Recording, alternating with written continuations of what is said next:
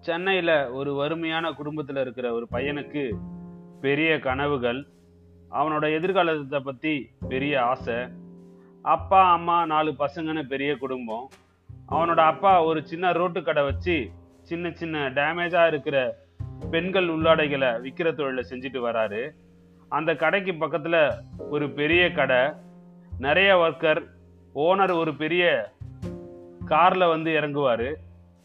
அந்த பையனுக்கு ஸ்கூல் போக நேரம் போக அப்பா ரோட்டு கடையில் அந்த லேடிஸ் இன்னர்வேரை விற்பான் அவன் அந்த பெரிய கடை பார்க்கும் போதெல்லாம் அது மாதிரி பெரிய கடை வைக்கணும். நிறைய பேர் வேலை செய்யணும்.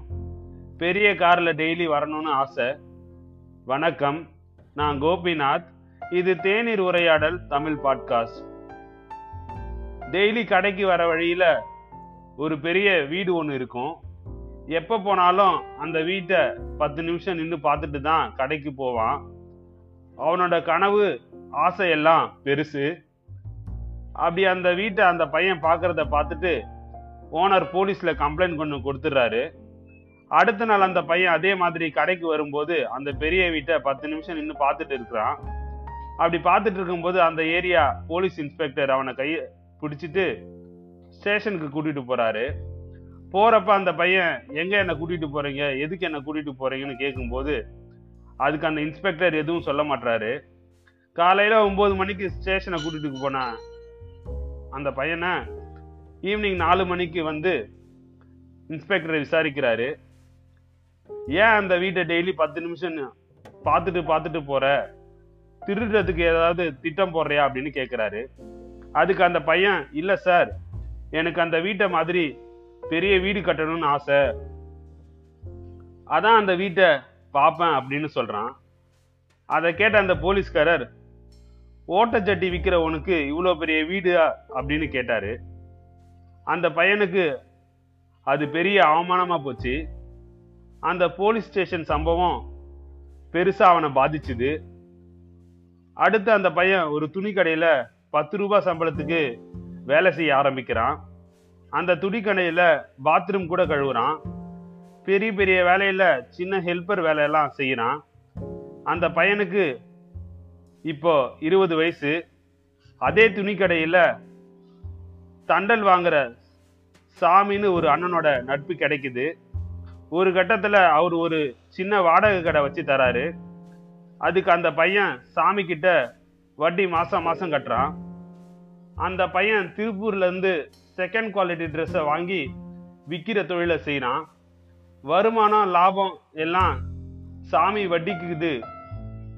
கரெக்டாக இருக்குது. இதை பற்றி ஒரு நாள் யோசிக்கும் போது கடைசி வரைக்கும் வட்டி கட்டியே தான் தான் வாழ்க்கை போகும்னு ரொம்ப பயப்படுறான் அதனால் ஒரு சின்ன டூ வீலர் கூட அவனால் வாங்க முடியல. ஆனால் அவனோட கனவு ஆசை எல்லாம் பெருசு. அப்படி பல நாட்கள் ஓடிக்கிட்டு இருக்கும்போது ஒரு நாள் அவனோட அண்ணனோட சிபாரிசில் ஒரு டைரக்ட் சேல்ஸ் ஆர்டர் வருது. அது இல்லாமல் ரியல் எஸ்டேட் லே அவுட் போட்டு தர வேலையும் வருது. அதையும் செய்கிறான் அதனால நிறைய காசு சம்பாதிக்கிறான். இப்போ அவர் அந்த பெரிய வீடை விட பெருசாக ஒரு வீடு கட்டுறாரு. பெரிய வெளிநாட்டுக்காரில் டெய்லி போகிறாரு அப்ப அவர்கிட்ட ஒரு பத்திரிகையாளர் ஒரு கேள்வி கேட்டாரு. எப்படி இந்த வளர்ச்சி சின்ன வயசுல ஒரு சாதாரண குடும்பத்திலிருந்து வந்தவங்களுக்கு எப்படி இவ்வளோ பெரிய வளர்ச்சின்னு கேட்டாரு. அதுக்கு அந்த ந- நபர் சொன்ன பதில் என் சின்ன வயசுல அந்த போலீஸ் ஸ்டேஷன் நிகழ்வு எனக்கு வாழ்க்கையில ஜெயிக்கணும்னு வெறி ஏற்படுத்துச்சு. அவங்க முன்னாடி நல்லா வாழ்ந்து காட்டணும்னு எனக்கு வெறி வந்துருச்சு. அது இல்லாம என்னோட கனவு எல்லாமே பெருசு. வாழ்க்கையில நல்லா வாழணும்னு நினைச்சேன். இப்ப நான் நல்லா இருக்கேன்னா அதுக்கு காரணம் அந்த போலீஸ் ஸ்டேஷன் நிகழ்வு தான் நான் எல்லாருக்கும் ஒரே ஒரு மோட்டிவேஷன் தான் சொல்லுவேன் ஒரு ஓட்டச்சட்டி வித்த என்னால இந்த அளவுக்கு வாழ்க்கையில ஜெயிக்க முடியும்னா கண்டிப்பா உங்களால முடியும்.